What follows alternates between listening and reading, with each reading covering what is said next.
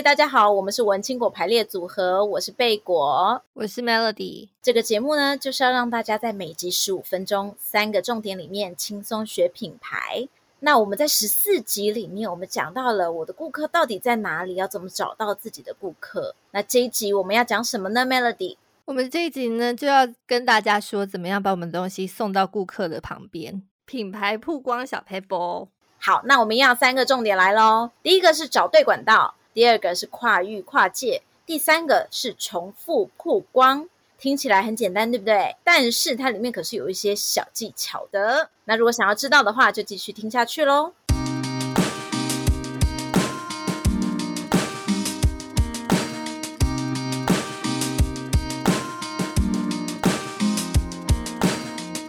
好，首先呢，这个品牌曝光的小 paper 的第一步，我们应该要做什么呢？我觉得非常简单的，就是要找对管道。到底什么叫做找对管道？对啊，大家一定都想要问这个问题。Melody，你记不记得我们从第二集到第五集，就是给大家了一个比较容易的一个观念，就是怎么样找到自己品牌的定位啦，怎么样去找到自己正确的受众，然后你要怎么样去形容自己的品牌。所以呢，我们就是要记住这些。如果听众朋友你们忘记的话，现在赶快好不好？事不宜迟，还是回去听一下我们的第二集到第五集。因为呢，你的受众还有你的品牌定位，会决定你应该要找哪些管道。比如说，我们现在大家很多人都都知道有很多的自媒体嘛，那这些自媒体的曝光其实也是有一些 people 的。比如说，我们现在每个管道它的角色会不太一样。呃，像是 IG 啦，我们所说的 Instagram 啊，它可能它比较重视的是画面，然后它的受众有可能是呃年轻的对象，他可能更在意的是一些对话。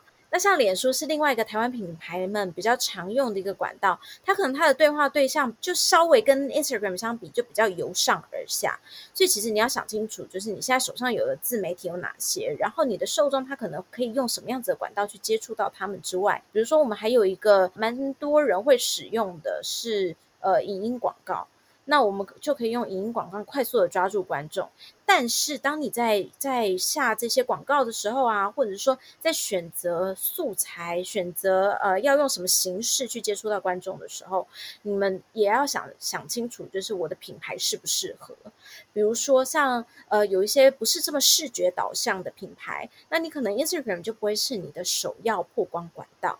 然后，比如说，如果你是需要比较长期沟通，或者是比较深入去说品牌故事啦，或者是呃去说一些品牌讯息的品牌，可能其实你可以考虑是在报章杂志上面的报道，比方多做一些公关，然后深入去做一些沟通，对你的品牌来说是比较适合的。所以我觉得完全要针对你的品牌定位，还有你的受众，去找到正确的管道，在这些正确的管道上面做正确的沟通。比如说，你到底是应该应该要去蹭热度，找一些时事梗，还是你要有一些长青的议题去规划你的文案？这些也都是一些小技巧，是需要去思考的。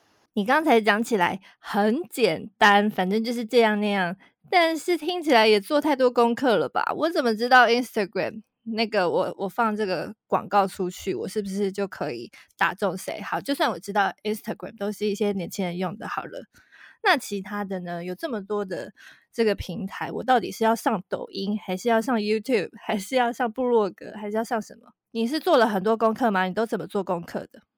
呃，因为我们毕竟是品牌策略，就实际操作上面，其实真的是品牌他自己会最了解自己的客户。我都会建议品牌，就是你要先去观察你现在手上的客户都在哪里出没。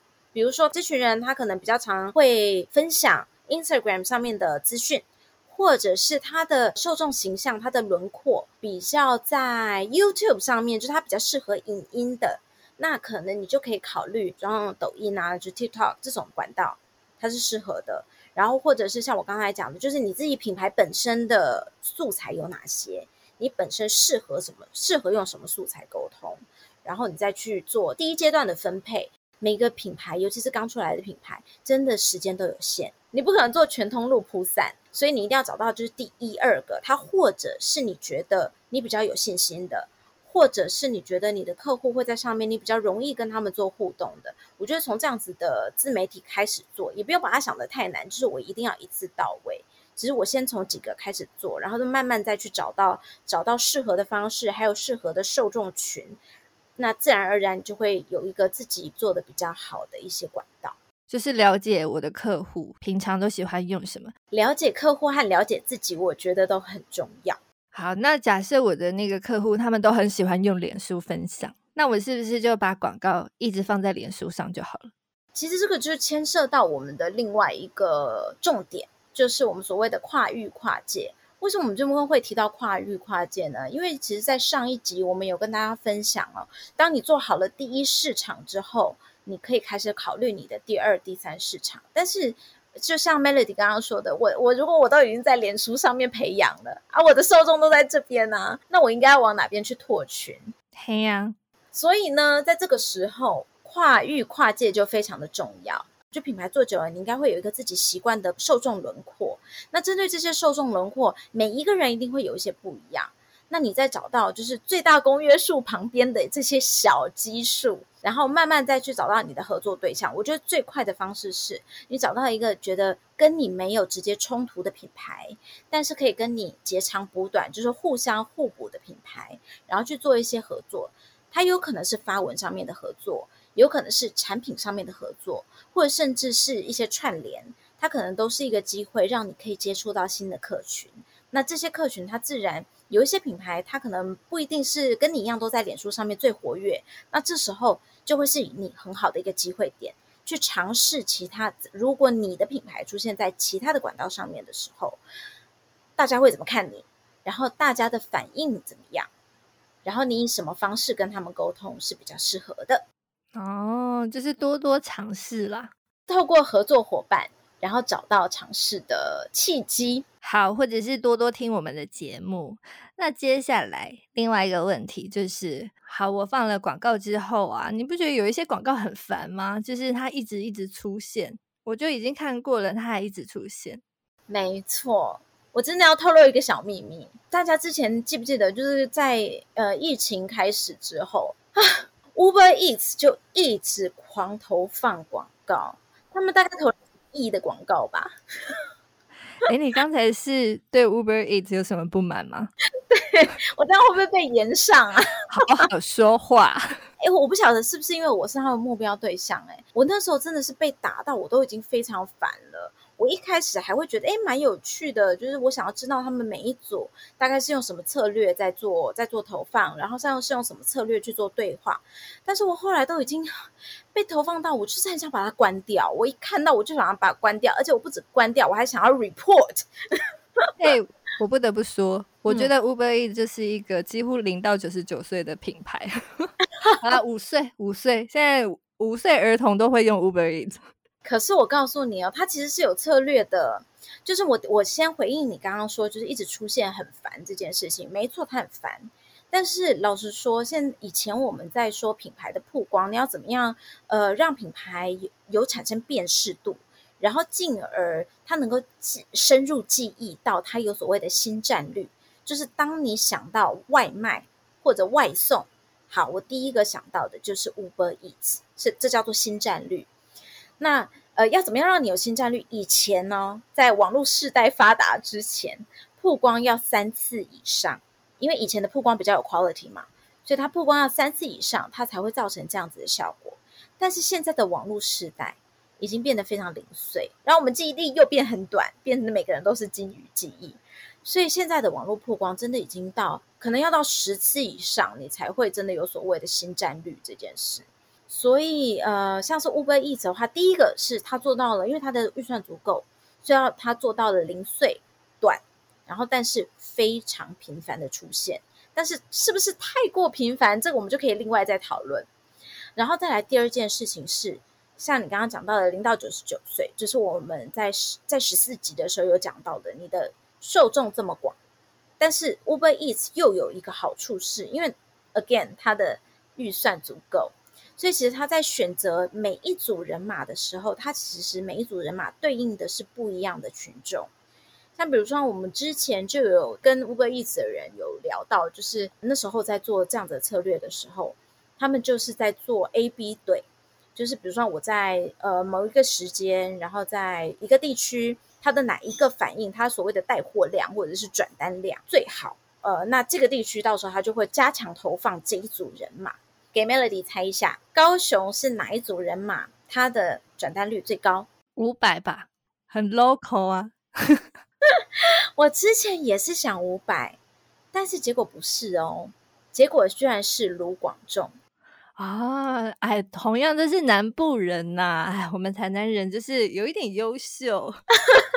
对，所以你就知道了吧？就是大家不要以为 Uber Eats 做了零到九九，你就可以做零到九九，没有这回事。除非你有 Uber Eats 一样的金源，然后有一样细致的策略。否则，还是先做好你的第一市场吧。的确，就是 Uber Eats，它好像每一次都会选一些不一样的，像是很 local，就是林美秀配上那个国际天后这种感觉，就会有一个对比感。但是老实说，你刚才讲 Uber Eats 的时候，流露出一股你知道厌厌恶感，是不是？我不好意思说是你说的，我没有厌恶，我是说我对他的频繁出现感到厌恶。我我我必须要说啦，因为就我们都是做品牌行销的，所以对人家的品牌行销就是会比较有意识，所以我们不能算是很好的对照组。那假设就是有人像你这么聪明，不能讲聪明，我们只是就是你知道自己有一点职业病，这个要先讲清楚，以免到时候又被延上。我们就当做是聪明，没有想要听你解释。好，假设就是有人他也是这么的敏锐，然后他就有一种我偏偏。就不想中你的圈套，我就是不想要看你这么频繁的出现。我点外送，虽然第一时间想到是 Uber 我就偏偏不用，不会造成这种效果吗？哦，我觉得非常有可能呢，因为我觉得我有时候就连是我，我必须老实说，我都会有这种心态，就是我就会想要尝试看看打破自己的同温层或打破认知，所以这一定是有可能的。但是毕竟我们这种人在这么大数里面还是算少数，所以老实说，应该不会影响到太多。好啦，我想呢，就是大家也没有像贝果这么的不正常，大家应该都还是会觉得 Uber Eats 的广告非常有趣，Uber Eats 真棒，Uber Eats 棒棒，希望品牌不要因此而不找我们合作，好不好？我还是很爱你们的，零到九十九岁的品牌都欢迎哦。对，没错，我们会帮你做好受众切割。好的，那请贝果老师再来重复一下今天的重点。好，那我们今天针对品牌曝光的三个重点，就是第一个找对管道，第二个跨域跨界，第三个重复曝光。好，那也不要让大家觉得我们今天好像一直在 diss Uber Eats，我们也是还是很喜欢 Uber Eats 的，好吗？所以呢，我们刚刚讲到的这个 Uber Eats 的广告，我们都会贴到我们的。文青果排列组合脸书社团，如果大家有兴趣看到就是所有的愿望一次满足的话，也欢迎大家到脸书上面搜寻我们。如果有任何的疑问、意见，或者是想要 diss 贝果讨厌 Uber Eats 的广告这件事情，都欢迎到我们的脸书社团文青果排列组合留下你的意见。那也不要忘记了到 Apple Podcast 留下五星好评哦。好，那我们今天的节目就到这边。我是贝果，我是 Melody。拜拜，拜拜。